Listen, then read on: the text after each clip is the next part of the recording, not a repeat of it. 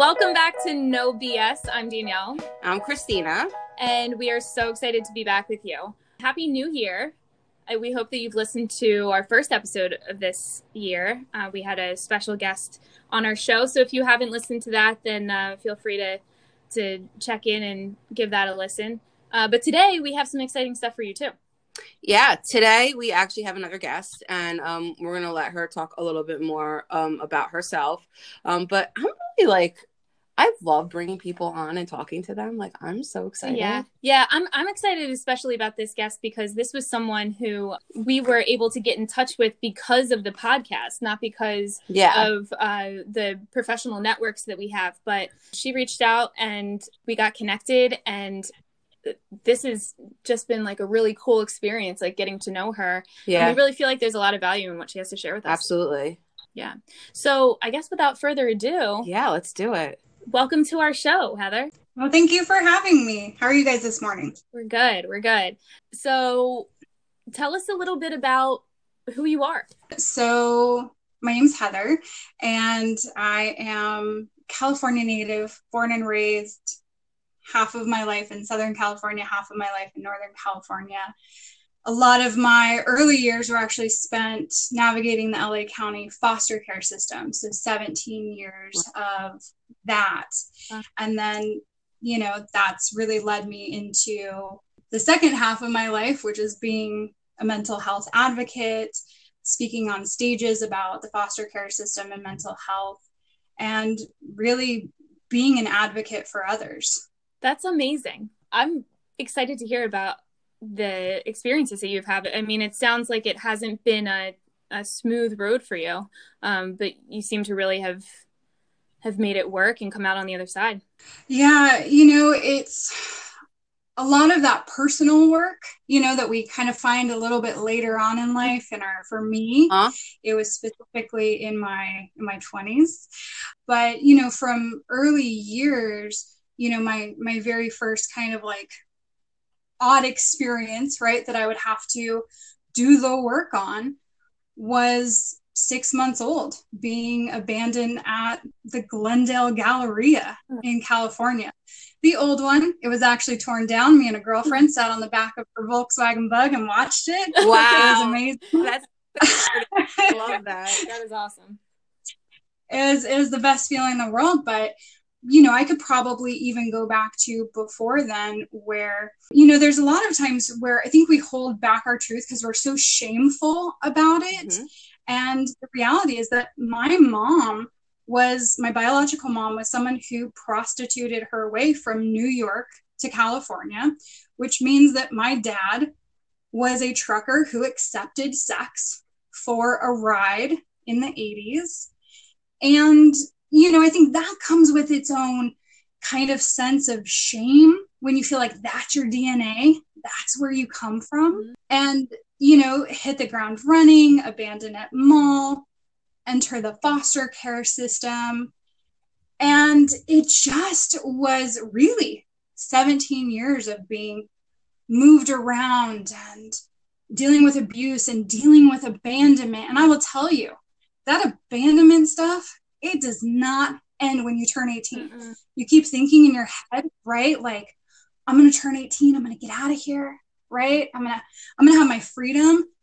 Oh, and then you turn 18 and you're like, oh no, I'm doing all these things, right? You don't know at the time, but you end up doing all of these things as far as like self-soothing. I found myself doing it at least. Bad relationships, bad choices, all for needing to feel wanted, needing to find that worth mm-hmm. when I didn't have it for 17 years. Oh my gosh, I have chills already. I know. I'm like, I'm like, I could kind of relate, not not fully, but I know that feeling of not knowing your worth, and I don't have the abandonment piece, but um, I do know that feeling and trying to find yourself. That when you mentioned the um, that personal growth period, when finding who you are, like that is so significant, so important in our journeys as human beings. Yeah, I also I think that you brought up a really interesting point about your DNA. You had said like you know mm-hmm. when it's in your DNA that you know your dad was a trucker and your mom was you know prostituting herself for a means across mm-hmm. the country. I mean, I I can imagine when I think about it now, since you brought it up, I can imagine that that's a really difficult concept to cope with, but and to accept. But like, I wouldn't have, I wouldn't have even thought that about listening to your story. You know what I mean? Yeah, it was. I think that when, well, I know that when I was growing up, I always felt like there has to be some good back there. Yeah. Like I can't be this. Like I there has to be more. I have to like I was always thinking about that genetic part of it. It's really how my brain is wired. I love mm-hmm. science. Mm-hmm. And I was always thinking about that part that I was fighting the genetics. So, you know what, in high school, when my friends were, I mean, this is a no BS podcast in high school, when my friends were, you know, toking it up and smoking out back on the lawn before, you know, science class, I was straight edge because I was so concerned about really what propensities I had. Always like hyper aware um, because I knew from the education that I had received, you know, going through all this process, finding the biological mom, all those things, um, I knew that there was a propensity for addiction, mm-hmm. for alcoholism. And so I was always very uh, straight edge. I was a straight edge, you know, friend who was getting, you know, 4.2 GPA because I just, you know, I just, I had to get yeah. out. That was the whole point was to get out. And unfortunately, what I didn't realize was that none of these issues had been addressed in that first like 17, 18 years. And I repeated them until I was 34, until I had that come to, you know, come to the higher power moment where I was like, nope, I'm quitting everything. I quit the job, I quit the man, I quit, I quit it all. So it's really interesting how those themes continue to play out. Did you find that like even as as you like developed and and found your way through life that you would try to uh, maybe stop certain behaviors, but really mm-hmm. would come out exactly the same, looking different. Does that make sense? I think that I always thought I was on a higher path than I was. And I like even cringe in my in my belly saying that because I wanted to believe that I was better than mm-hmm. them. I wanted to believe that I had escaped them, escaped this. But when I looked back, you know, I was a chameleon in relationships. I was adapting to what each person wanted. So I wasn't in myself, I wasn't in my body, I wasn't making choices for my body. I was making impulsive decisions that I would grapple with years later. And no wonder it never worked because I never showed up to the relationship as a whole person. I did it in jobs as well. I accepted less pay. I accepted poor behavior from bosses, from supervisors, just because if I was good and I said yes, then people would like me and I, I would be better than yeah, them. lots of that people pleasing. Yeah, and it's trying to get ahead. Yeah, I'm sorry. Good. Oh, sorry. Um, it was really interesting you bringing up trying to not be them. And it must have been incredibly challenging because, and it, it's like a double edged sword. You lived most of your life trying to not be like someone and find your own identity but in at this on the same breath like you didn't have your own identity because your identity became to not be like them yeah it became just being the antithesis of somebody so they were alcoholics, so I wouldn't drink. And they were aggressive, so I would be kind. And they were uh, impulsive and rash, so I would be logical. It was it was a very analytical way to live and quite frankly it cut me off from a lot of my emotions where I didn't tap into the heart. It was always, you know, the head, the overthinking, the logical choice. What's the best choice for everyone? And I will tell you, when you're trying to make the best choice for everyone, from zero to 34, man, it blows up in your face Mhm. because you start to realize you picked the wrong person, you got in the wrong stuff, you got in the wrong career, you've been a doormat your whole life. You're saying a yes to people who are saying no to you. I, it's it's one of those moments that it's really powerful, scary, but really powerful when you have that moment and you're like, oh yeah, I'm done. I'm done. yeah.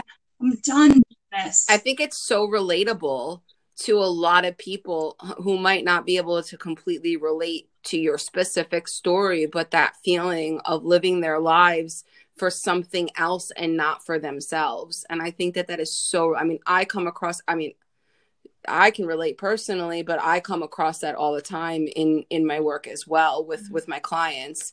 Um, and there's something like you said, there there's such a power when you realize that when that switch goes off, and then you realize, wow, I really can make more for myself and be who I am and live in my own truth, and that's very powerful. Yeah, I think that this is also a really good opportunity for people who are listening to feel empowered that, for one, they're not the only people who have gone through life circumstances like yours, Mhm. but that you can turn it around. Like, you don't have to be doing everything to be opposite of, you know, whomever, but you can still find who you are and find uh, your individual identity At any time, yeah and, Like- and and make something of yourself make a life for yourself be happy Yep. feel fulfilled feel like you're not a shell of a human being who's living for Mhm. someone else Yeah, and I honor for everyone who's listening and everyone who has thought about that step and then taken the step back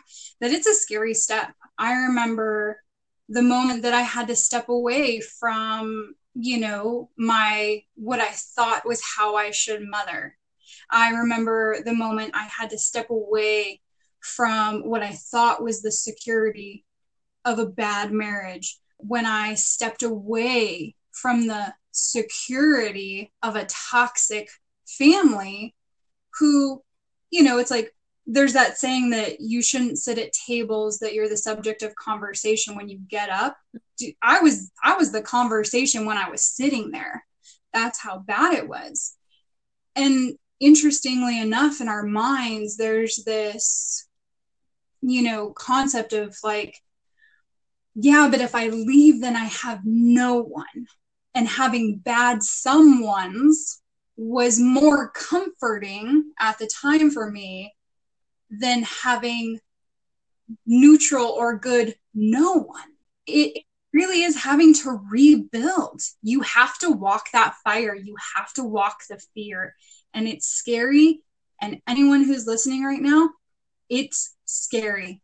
I get it and I honor it. you really hit the nail on the head there with um with like everything.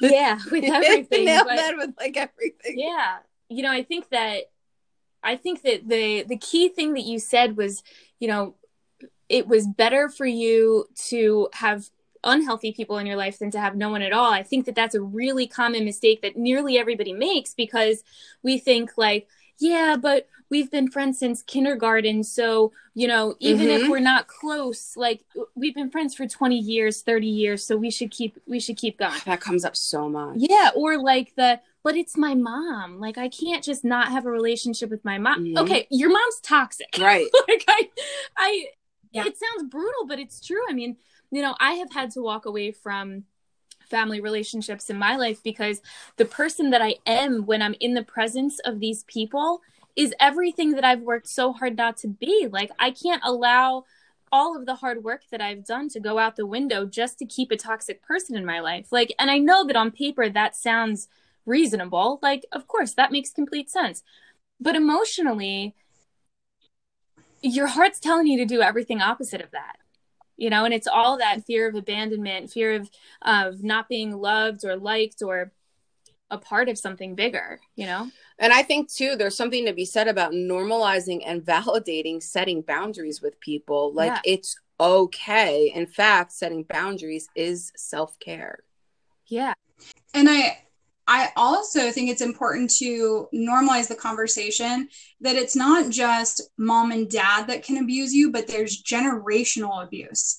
And I grew up in a system where it was generational abuse. So my guardians that I were I was raised with, primarily the mother, which would have been my adoptive mom. I know it gets a little convoluted, but she was my primary abuser and it became so normalized to abuse me, so normalized to speak to me in degrading ways that then my siblings picked up that behavior and I will tell you by the time I finally walked, my siblings' children, my nephews, were doing it. It had become so generationally acceptable to, you know, call Aunt Heather the B word or send her a death threat because you don't like what she did or call her every name in the book because, like, that's just how they process. You know, they just get angry like that. No, that's against my boundary. That's you are crossing my code of honor when you do that to me. And I no longer accept that. And I do wonder how many people consider or think about generational abuse because it's very real. And like you said, we get stuck into this I know, but it's family and you have to forgive them. You can forgive them and also not have contact yep. with you're, absolutely yeah, you're absolutely right i i actually experienced as a, a witness i should say I, sh- I have witnessed that sort of generational abuse within my own family and um I think most recently I had a conversation with my dad explaining, you know, how frustrated I was watching this unfold. And I said, you know, it it's just what's most upsetting about the whole thing is that it's not like you can say to them, hey, what you're doing is not okay, and here's why, because they don't see it. Like, this is their character. Like, how sick is that, that this is their character?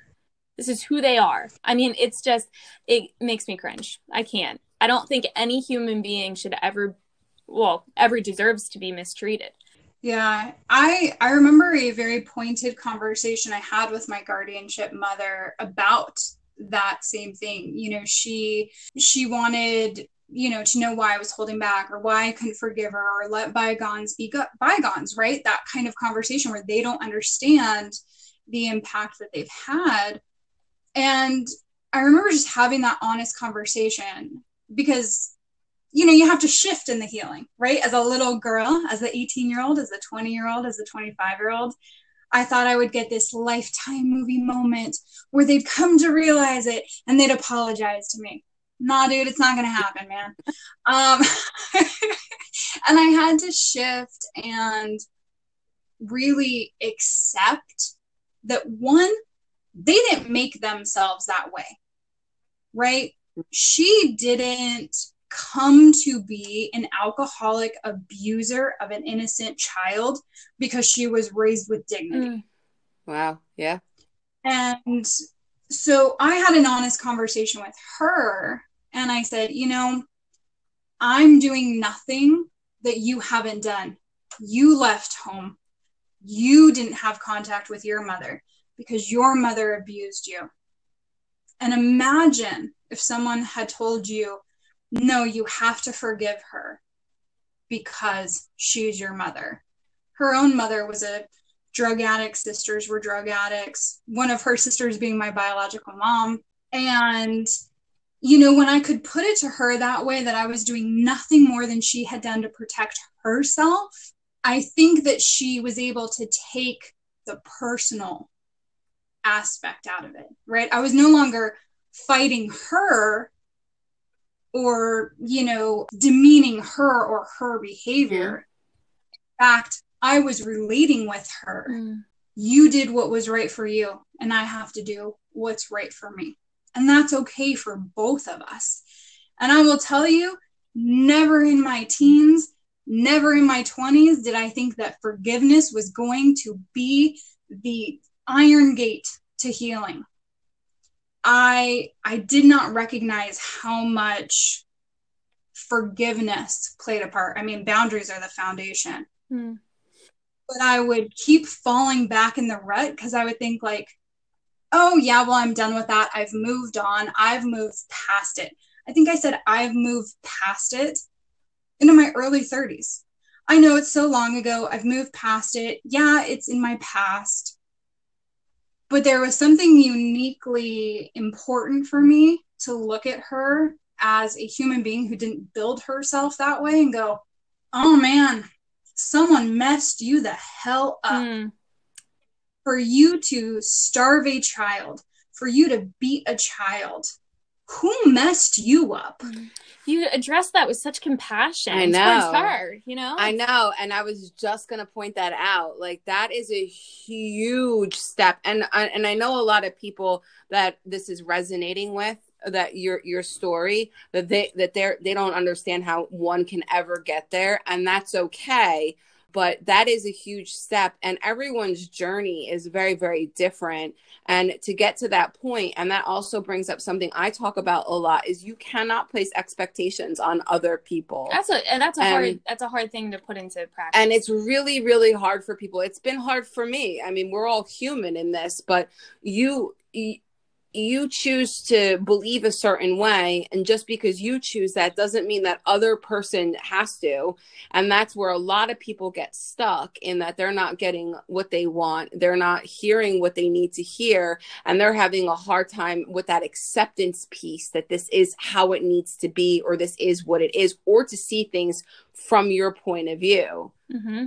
yeah you um you have just outlined like the most perfect radical acceptance yeah, case. Exactly. I was like to say that it is what it is. Yeah, of like it is what it is, and like you're a hurting person too, and like I'm gonna make sure that you know that like we can connect there. Mm-hmm. But as much as as much as you're messed up, I sympathize, I empathize, but I have to protect myself. Right. And that's the ticket that I think a lot of people miss is that it you can distance yourself with love. Like you can still love and care for people you can forgive them and you can choose not to be around them because it's just not healthy. Yeah and it wasn't until i forgave that i found peace because i will tell you i raged against the machine with anger and bitterness and resent because i became a mama at like 18 and a hiccup. I mean i repeated that pattern mm-hmm. you know foster care kid ugh you know all the stats that are stacked against you and I remember thinking, I could never do this. I could never be this person to him. Like, I'm a squishy little squisher, right? Like, this baby, I couldn't do this. Like, he's just so rad and amazing. And I think that there was a point in my 30s where, you know, I was the overanalyzer, the overthinker, and I had to stop one day and be like, stop expecting, you know, the lion not to eat the lamb because the lamb doesn't eat the lion. Like, stop expecting yourself from other people. Other mm-hmm. people aren't you.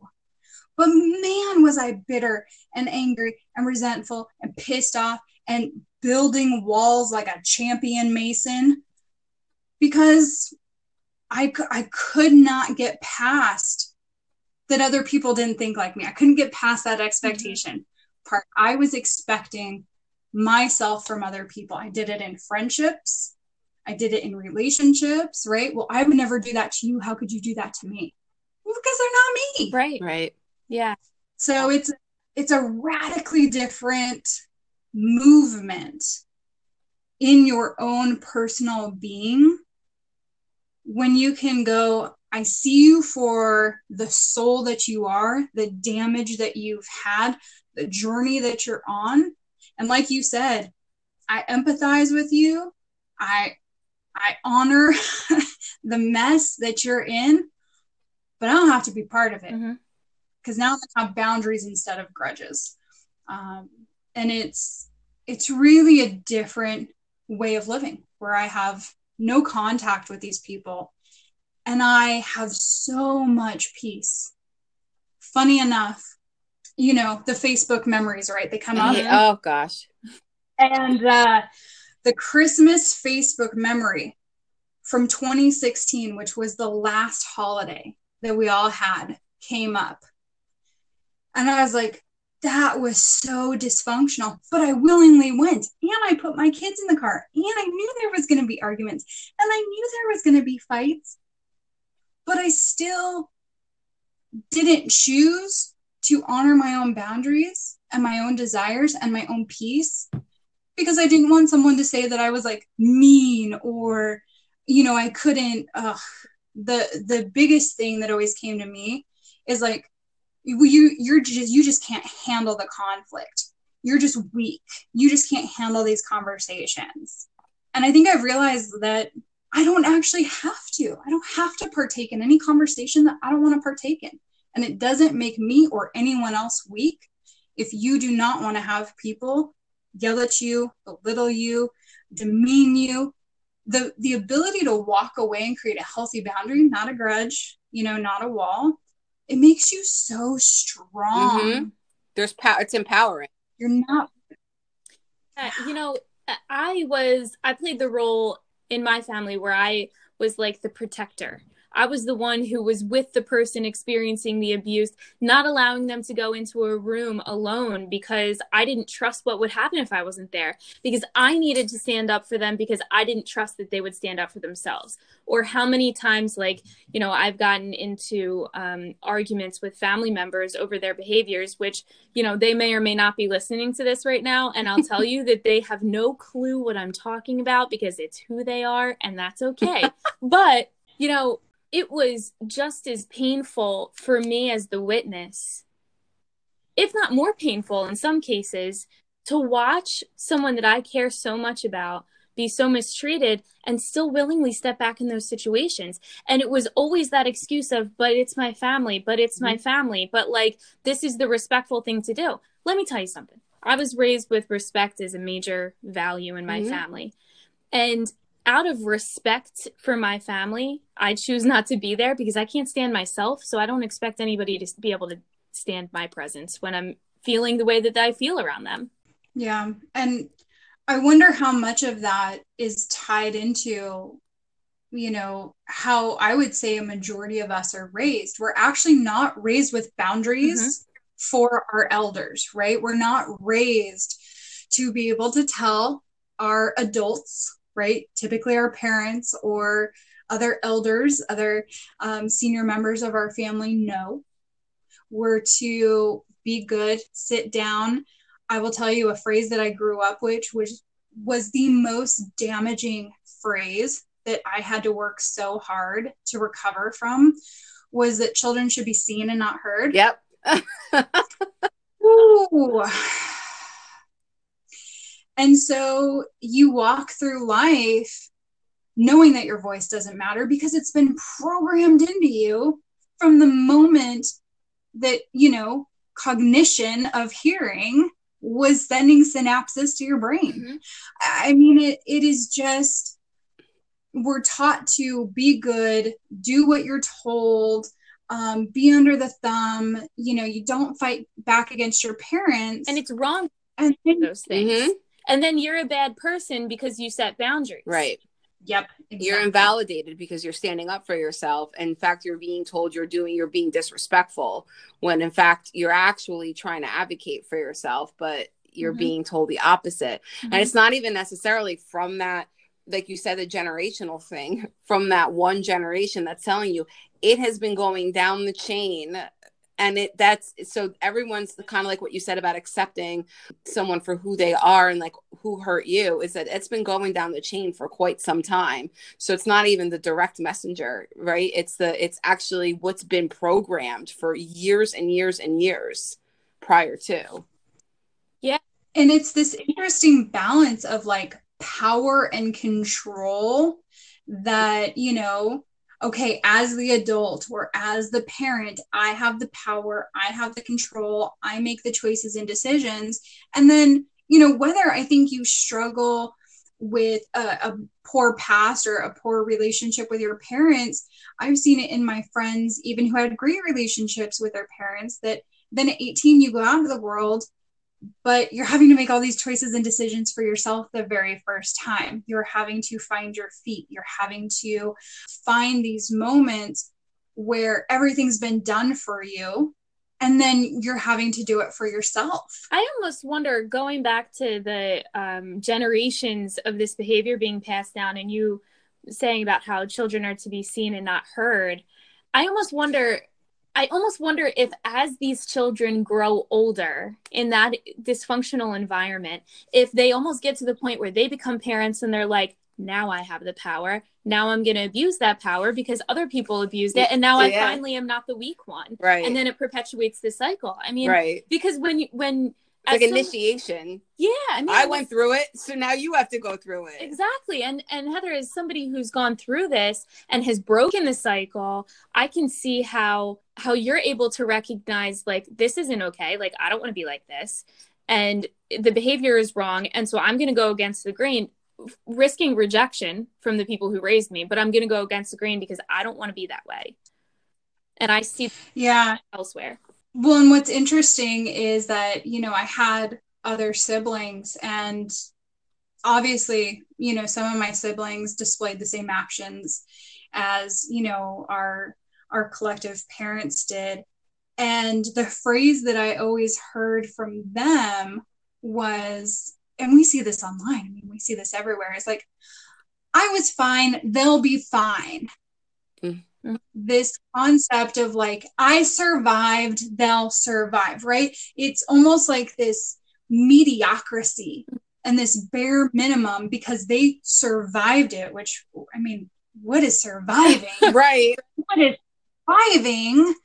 Because you're not dead or bouncing off of padded walls you have survived? Well you could be thriving. Right. You could actually be thriving. Did you um, or are you asking it Right. It, it's, you know, it, and it, it does. It almost feels like a declaration every time someone says it, like, I survived. Like, okay, you're convincing yourself you survived. Good for you. right. Like, if that's what you need to sleep better at night, because I did the same thing. I did the same thing, you know, thinking, you know, I'm still here or having those.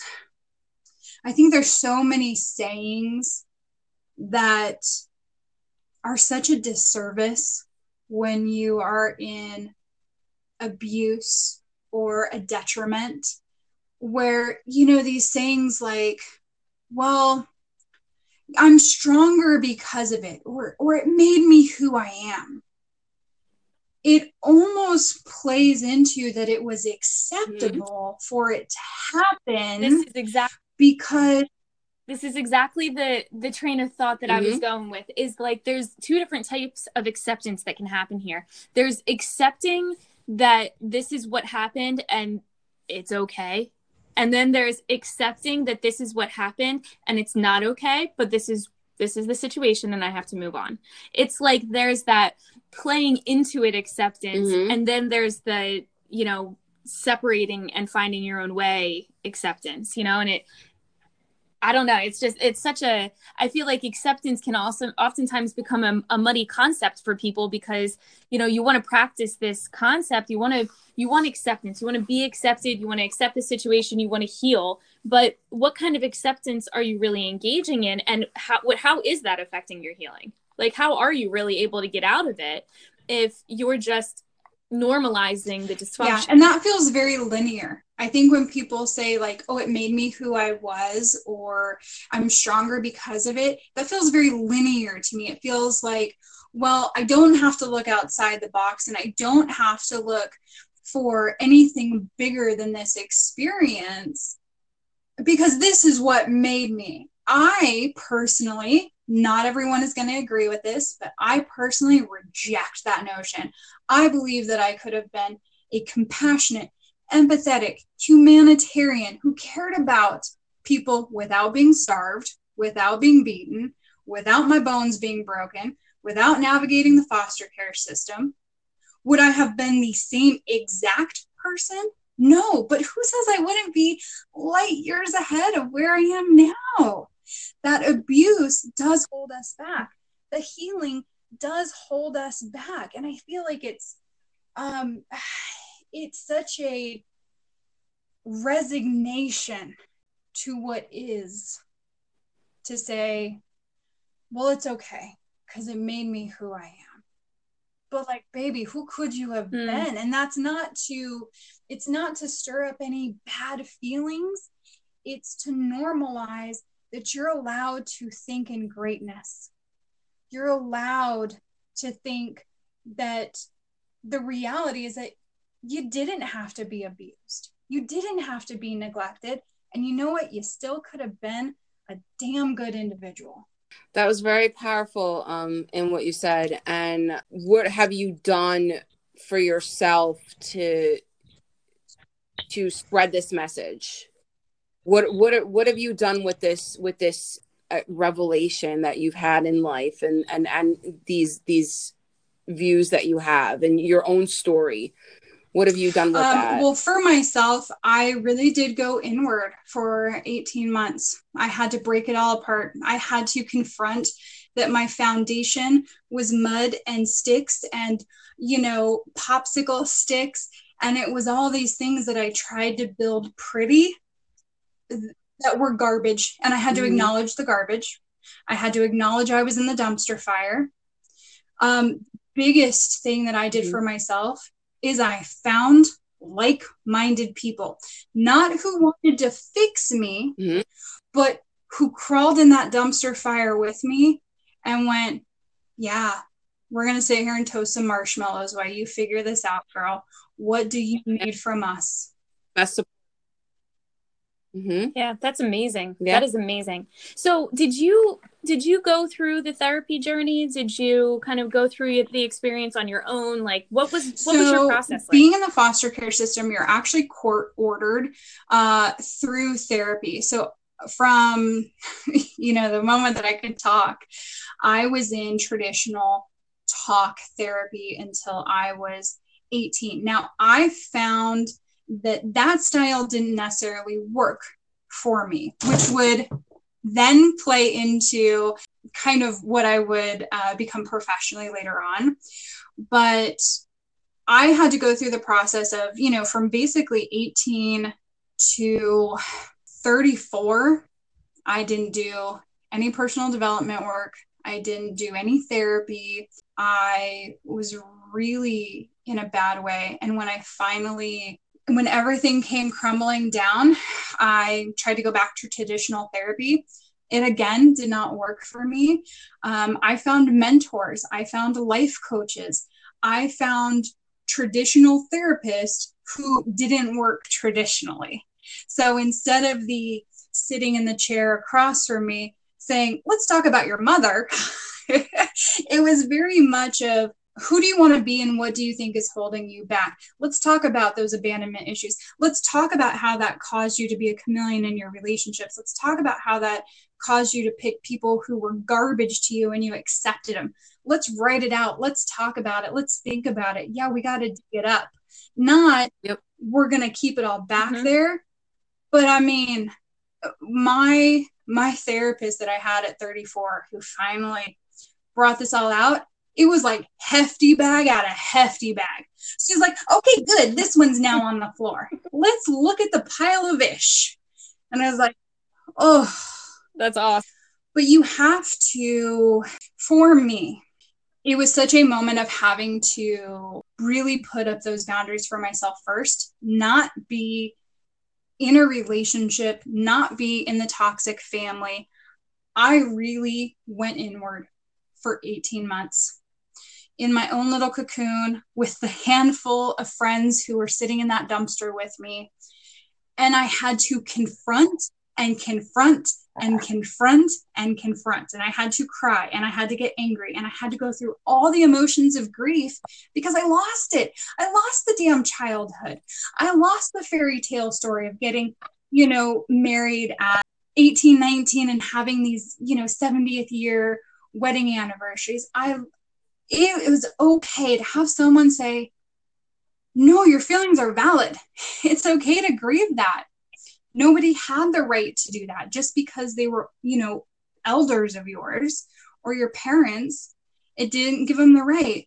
Actually, being able to come out of survival mode. When you are in, for me, when I was in survival mode, I wasn't even thinking about what it was doing to my body, what it was doing to my health and wellness. Because I was just in like, girl, you just got to survive one more day. You just got to get one more paycheck. You just have to make this person happy. You just have to raise this kid. You just have to. and you feel like you can't breathe. Yeah. Mm-hmm.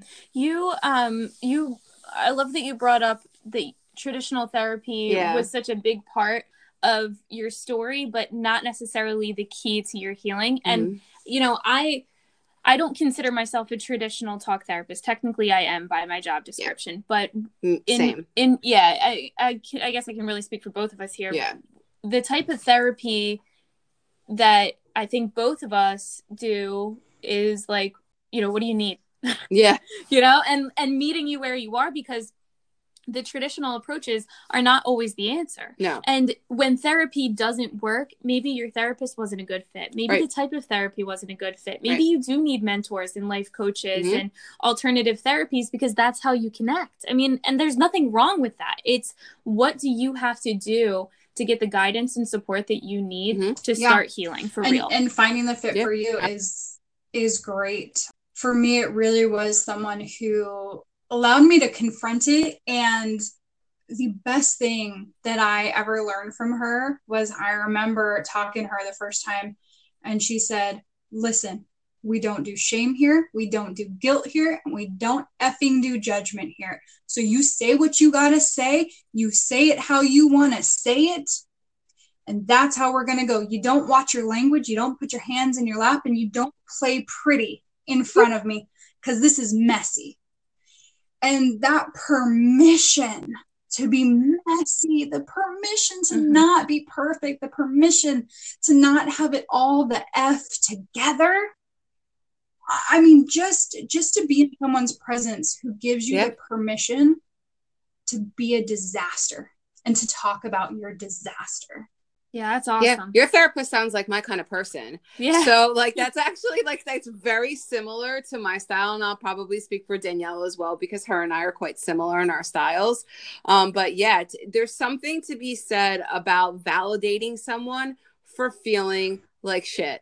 like it's okay yeah, to not be okay and it and and being realistic that this process is actually messy. It's not we don't we don't just rise to the top. We don't have a therapy session and feel like a million bucks. In fact you might feel worse after your session mm-hmm. but that's okay. And constantly that validation that you are a human being and you're going through things. And it's not a matter of and I, I like to go into the past just to see patterns. I'm not trying yeah. to fix the past. I'm trying to see patterns and know, okay, this is what we can see in the present. How do we break this pattern today to move forward? Because my bigger concern is where you are today. We can't fix what happened back then. I will say though, and it sounds a little bit like the process that you went through, Heather, but the like when I work with people who have um, long histories of trauma, I um, we'll do like prolonged exposure with them where we move through the timeline uh, facts only and then we go back through and add in the emotions go back through how does it all connect. And all of that is important for um, I, I, do think some of the old stuff needs to be processed through but mm-hmm. i always give people that option too is like do you want to open this can or do we want to just put it aside? Like you don't remember it you don't you're not affected by it right now we don't have to we don't have to go there you know? But i think that um, and based on what they need too. Yeah, I think that finding those connections for the pattern is great. Uh, but I think that just because you're past it, like you had said earlier, doesn't necessarily mean that you've processed through it. And well, and terms. you brought up a really great point, which I think is really important for listeners out there, is that I had no memories from about sixth grade and under. And I always thought, like, am I going to be able? I mean, I had court records. I could read what happened to me. I could read the trauma. I could read the abuse. But I always wondered, you know, well, do I have to remember it to heal from it? And I remember a mentor telling me one time, you know, you know how you feel about those years you don't have to remember them. If you think about zero to 12, it's in your body. You literally feel it. Yeah. And we can look at what's going yes. on now and see that those feelings of self worth have played into piss poor jobs. They've played into piss poor relationships. They've played into you staying places mm-hmm. where you shouldn't have stayed. And it's like, mm-hmm. yep, So you don't, because I think it's more common than we recognize with trauma that if you do not remember your childhood or you have very few memories, that doesn't mean that you can't go to therapy. It doesn't mean that you can't yeah. heal. It doesn't mean that you can't move past it because your body yeah. remembers how it felt during that time. Mm-hmm. Yeah. Yeah, absolutely. Wow, Heather, you uh you have been a treat. I probably could talk to Heather for like another 2 hours and yeah. just go through this, but yeah. um I just want to give you the opportunity to kind of um before we have to wrap this up sadly. What like where can we find you? What is your platform? Social media? What do you do? And so on and so forth. Yeah. so the best place to find me is actually on Instagram and my handle is at the soulful scientist.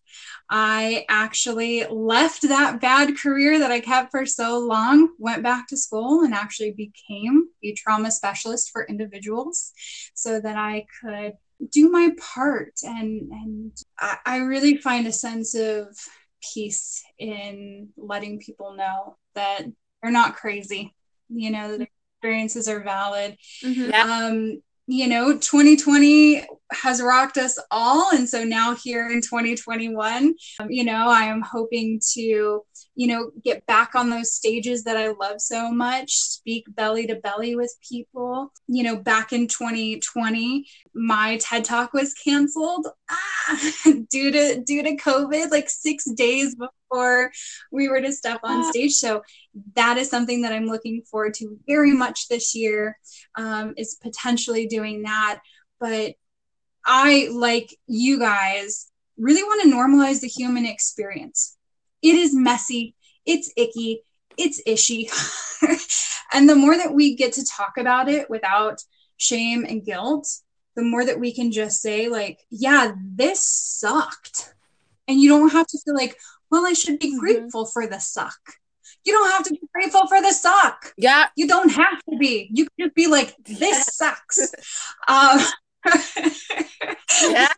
Exactly. So so that is what I'm all about. That is really my mission here on earth is just to normalize and empathize and love people and find you where you are and let you know you're not crazy. Like wherever you're at and you know, we're all going through messy stuff because life is messy. Yes. Yeah. Well, you know, I think that it would be great if you could keep us in the loop about this TED Talk. Yes, because like my... all, of, all of us need to hear it, no doubt. And the little bit that you've been able to share with us is amazing. Yeah, it's incredible. Um, and we would love to, if you're open to it, possibly have you back in the future to talk some more about this stuff. You know, it's really been, it was such a pleasure to hear to hear your story and um, I'm, I'm really thankful that you were uh, you know kind enough to join us and be willing to share that with our audience and um, you know as danielle and i started this podcast we really wanted to engage people in into breaking that stigma that mental health has to look a certain way and that um, you need to be quote unquote crazy to go to therapy and all of that and to really normalize the need for taking care of your mind and your well-being. So you really brought that to light today. Um, and really I, i'm i feel very i feel very certain that you're you will resonate with a lot of people with what with what you were saying today so i i just have to say that i am so grateful for your mom and your dad mm. and your foster family and all of the messy stuff that has happened mm-hmm. because you're great. Yeah. You're great.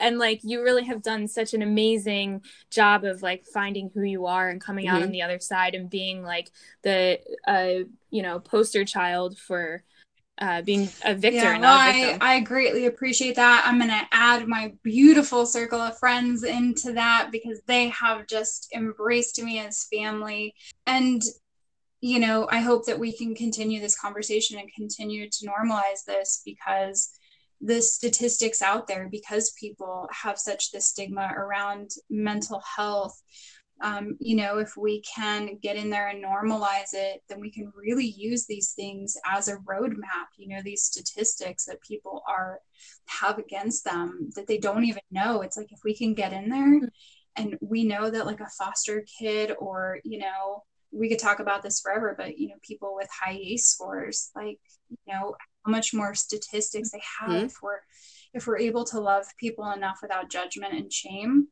to show them their roadmap and show them a way out, then, you know, what a beautiful world we can create. Well, thank you so yeah, much. Thank you so much. Yeah. If you're listening right now and you're resonating with any of the things that Heather shared or that Christina and I shared, um, stay tuned at the end of this episode. We always list the National Suicide Lifeline at the end and visit our Instagram page at no underscore BS therapy. In the highlights section, we have get help and it gives you a whole list of national hotlines mm-hmm. for all types of abuse, neglect, shelters. If you're still not finding what you need, feel free to give us a shout. And check out Heather on Instagram as well at the Soulful Scientist. Yes. Thanks again, Heather. Thank and you so much. Everybody else, stay tuned. We have more good stuff in the future.